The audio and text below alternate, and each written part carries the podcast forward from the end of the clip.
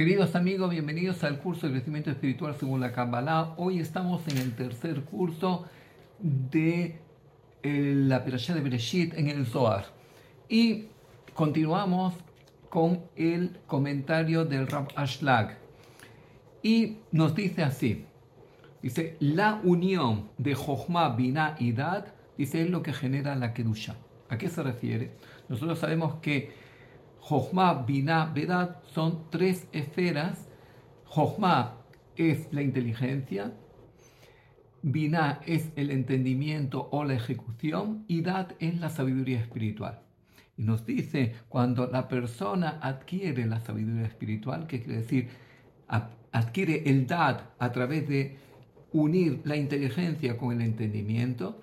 ¿Qué quiere decir la inteligencia? Cuando la persona entiende cuál es su misión en este mundo y fija su objetivo de crecimiento espiritual y a través de la Binah, a través del entendimiento, busca cómo realizar este crecimiento y va adquiriendo a través del Dat la sabiduría espiritual, la que nos da las herramientas para desarrollar nuestra esencia divina. Dice ahí, conectamos con la Kedusha, conectamos con la luz divina. ¿Qué quiere decir? Que cuando tú desarrollas tu esencia divina, que eso es el Dat a través de la sabiduría espiritual, ahí generas la conexión para atraer la luz de misericordia divina y eso es la Kedusha, eso es adquirir la luz de misericordia divina. Luego nos dice, la unión de Chesed, Geburah, Tiferet, atrae la verajá, atrae la bendición. ¿Qué quiere decir Chesed? Chesed es la misericordia, es el amor. Geburah es la disciplina, la constancia. Y Tiferet es la compasión. Quiere decir que cuando nosotros generamos la compasión y aprendemos a juzgar desde la compasión, la negatividad no entra y por tanto ahí atraemos la bendición. Quiere decir que tú juzgas desde la compasión, Dios te va a juzgar desde la compasión y vas a canalizar la verajá. Y luego dice, la unión de Netzach, Hod y Yesod genera lo que es la conexión al mundo espiritual.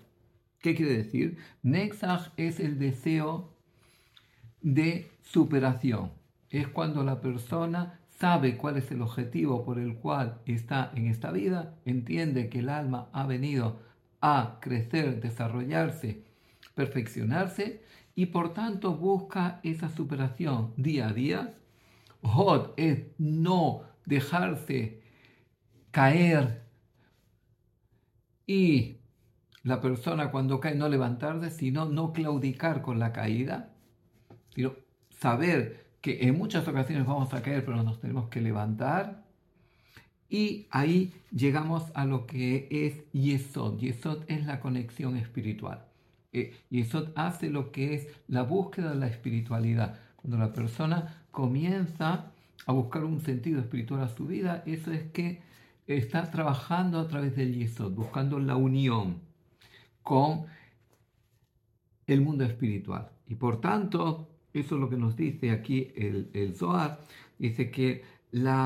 Mmm, La línea central del árbol de la vida, Dat, la sabiduría espiritual, canaliza la luz divina. Eh, Tiferet canaliza la bendición, la compasión. Cuando tú actúas con compasión, canalizas la, la bendición.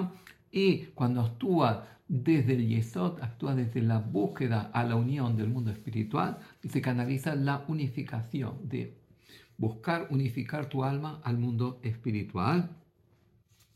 Dice, dice, y eso es canalizar y unirse a el árbol de la vida. Dice, cuando la persona busca atraer la luz divina de santidad, la Kedusha, la bendición a través de la verajá y la conexión a través de Yesod, dice, ahí es cuando la persona se unifica, es decir, activa su árbol de la vida interno y atrae las luces del árbol de la vida de arriba. Dice, y por tanto, dice, cuando la persona, y esto es algo que el Zohar repite y repite, dice, cuando la persona desde, desde este mundo terrenal actúa bajo los valores internos del espiritual, el amor, Dice, esto hace que atraiga la luz de misericordia divina. Dice, y eso genera la unificación. Es decir, cuando tú activas tu esencia divina a través de tus valores internos, de la espiritualidad, el amor y la paz interior, pues haces que la luz de misericordia divina baje hacia ti. Dice, y eso es lo que es el Sibuk Yonim. Eso es la unificación del mundo de abajo con el mundo de arriba.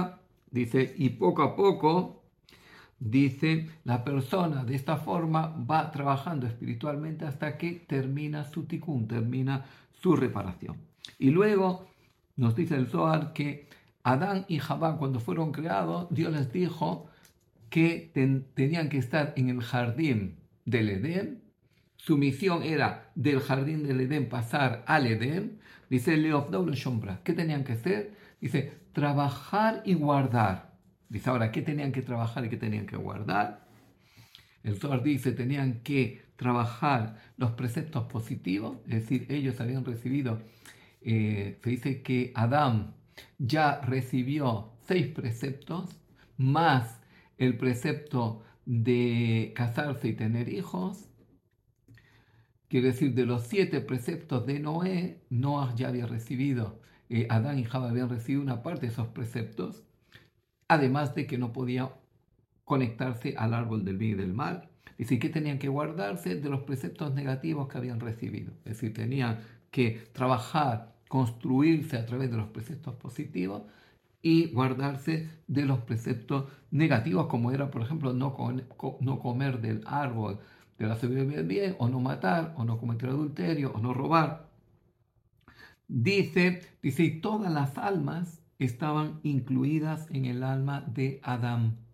Es decir, todas las almas tienen su raíz en el alma de Adán y Javá. Dice, siendo que ellos transgredieron, que se conectaron al árbol del bien y del mal y bajaron a nivel espiritual, dice, esto generó, generó una caída, siendo que todas las almas, es decir, todas las almas son, su raíz es la raíz de Adán y Javá. Dice, siendo que la raíz se dañó, pues todo lo que salió de ahí también se dañó, que quiere decir que ya todos nosotros, cuando nacimos, nacimos ya en el estado bajo espiritual generado por la transgresión de Adán y Javá, de haberse conectado con el árbol del bien y del mal en lugar de haberse conectado al árbol de la vida y terminar su reparación.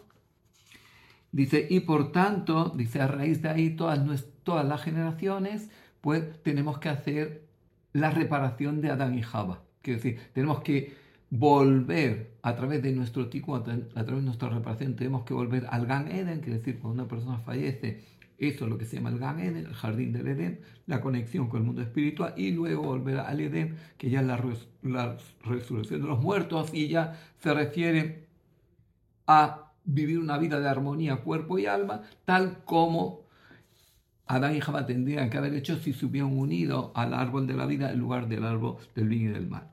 Luego, aquí el Zohar nos dice que Moshe era la reencarnación de Abel, porque nosotros sabemos que Caín mató a Abel y por tanto ahí Caín mató a un veinticinco por ciento de la humanidad, porque se dice que eh, Adán y Javá tuvieron a Caín y Hebel. Caín nació con su pareja gemela y Hebel nació con su pareja gemela, y por tanto eran cuatro, los descendientes de Adán y Javá eran cuatro, y Caín mató a Hebel.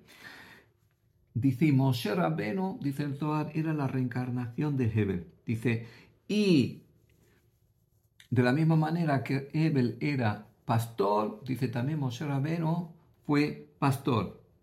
Dice, y Moshe Rabbeinu, ¿con quién se casó? Se casó con la hija de Yitro, que era Sipora.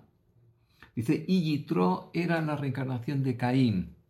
Dice, por tanto, dice que vemos que Caín y Hebel, que era eh, en el futuro, va a ser la reencarnación de Moshe y Yitro, y vemos que Caín mata a Hebel, pero al final Hebel es el, el que atrae a Caín a hacer su reparación como Moshe Rabbeinu atrajo a través de todo lo que ocurrió en Egipto, dice, atrajo a Yitro, que vino a Egipto y descubrió la espiritualidad, descubrió el camino del monoteísmo después de que era eh, sacerdote de Midian.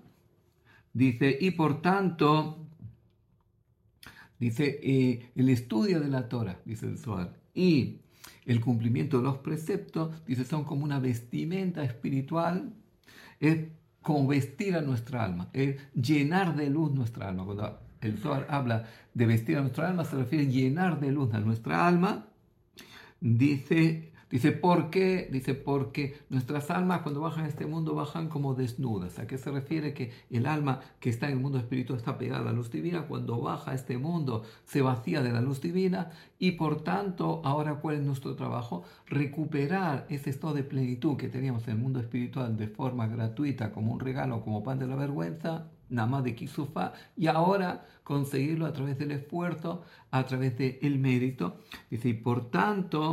Dice, a través de la sabiduría espiritual, a través de la estudio de la Torah, del cumplimiento de los preceptos, dice, atraemos esa luz divina y por tanto nuestras almas que vienen a este mundo desnudas, desnudas quiere decir si vacías de luz, dice, tenemos que llenar la luz, tenemos que encender la luz de nuestra alma.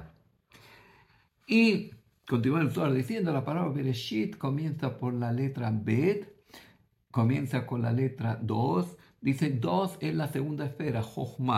Dice, ¿qué quiere decir? Que con sabiduría Dios creó el mundo. ¿Qué quiere decir? Con inteligencia.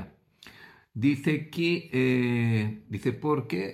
Dice, porque Dios cuando creó el mundo, pues Él programó exactamente lo que quería hacer y lo pasó a ejecución. Dice, y toda esa programación fue la consecuencia de la inteligencia divina. Dice, y por tanto, dice, Bereshit, B es dos, dice, en el principio la Jojma, en el principio la inteligencia divina fue la que programó todo. Dice, y por tanto la luz de Jojma es la vitalidad de este mundo. Dice, Vayomer Elohim Yehi Or, y continúa el libro diciendo, y dijo Dios, sea la luz. Dice, ¿qué quiere decir esta luz que Dios creó en el principio de la creación? Dice, se refiere a una luz espiritual que le permitía tener una visión espiritual muy, muy amplia. Tanto Adán y Javá, que fueron los dos primeros seres creados, dice que podían ver de, de un principio hasta el final. Dice, y esta fue la luz que Dios le mostró a Moshe, dice, para que Moshe pudiera ver. Dice, cuando tuvo que repartir la tierra de Israel, dice, ¿cómo la repartió Moshe? ¿Cómo podía repartir Moshe Rabbeinu, eh, Moisés el profeta? ¿Cómo pudo repartir a las tribus la tierra de Israel si él nunca había estado ahí? Y desde donde ellos estaban era imposible ver la tierra de Israel. Dice, ¿cómo pudo verla? Dice, esa fue la luz que Dios le mostró a Moshe para que pudiera ver la tierra de Israel y la pudiera dividir por tribu, desde Gilad hasta Adán, dice toda la tierra de Israel, dice, y dice, pero Dios ocultó, es decir, una vez que Adán y Javá transgredieron, dice, ocultó esa luz, dice, porque ya el hombre, con su caída espiritual, ya no estaba en el nivel de poder utilizar esa luz, y dice, pero sin embargo, esa luz la adquirió Moshe Rabbeinu, dice, cuando eh, subió al monte Sinaí, para recibir la Torah, dice, y eso es lo que la Torah nos dice, que cuando Moshe Rabbeinu bajó, dice, tuvo que bajar con un velo, dice, porque esa luz que irradiaba de su cara era tan potente que el pueblo no la podía resistir, y por tanto, eh, esto es hasta aquí lo que vamos a explicar del libro Bereshit en el Zohar. Si les gustó, hagan like, si todavía no son suscritos a nuestro canal, les pedimos que se suscriban para ayudarnos a difundir toda esta sabiduría espiritual. Y si quieren participar en nuestros talleres y cursos gratuitos, pueden apuntar el número de WhatsApp que aparecerá a continuación y enviarnos un WhatsApp. Y si no, también pueden apuntar el email, enviarnos un email. Muchas gracias por estar un día más con nosotros.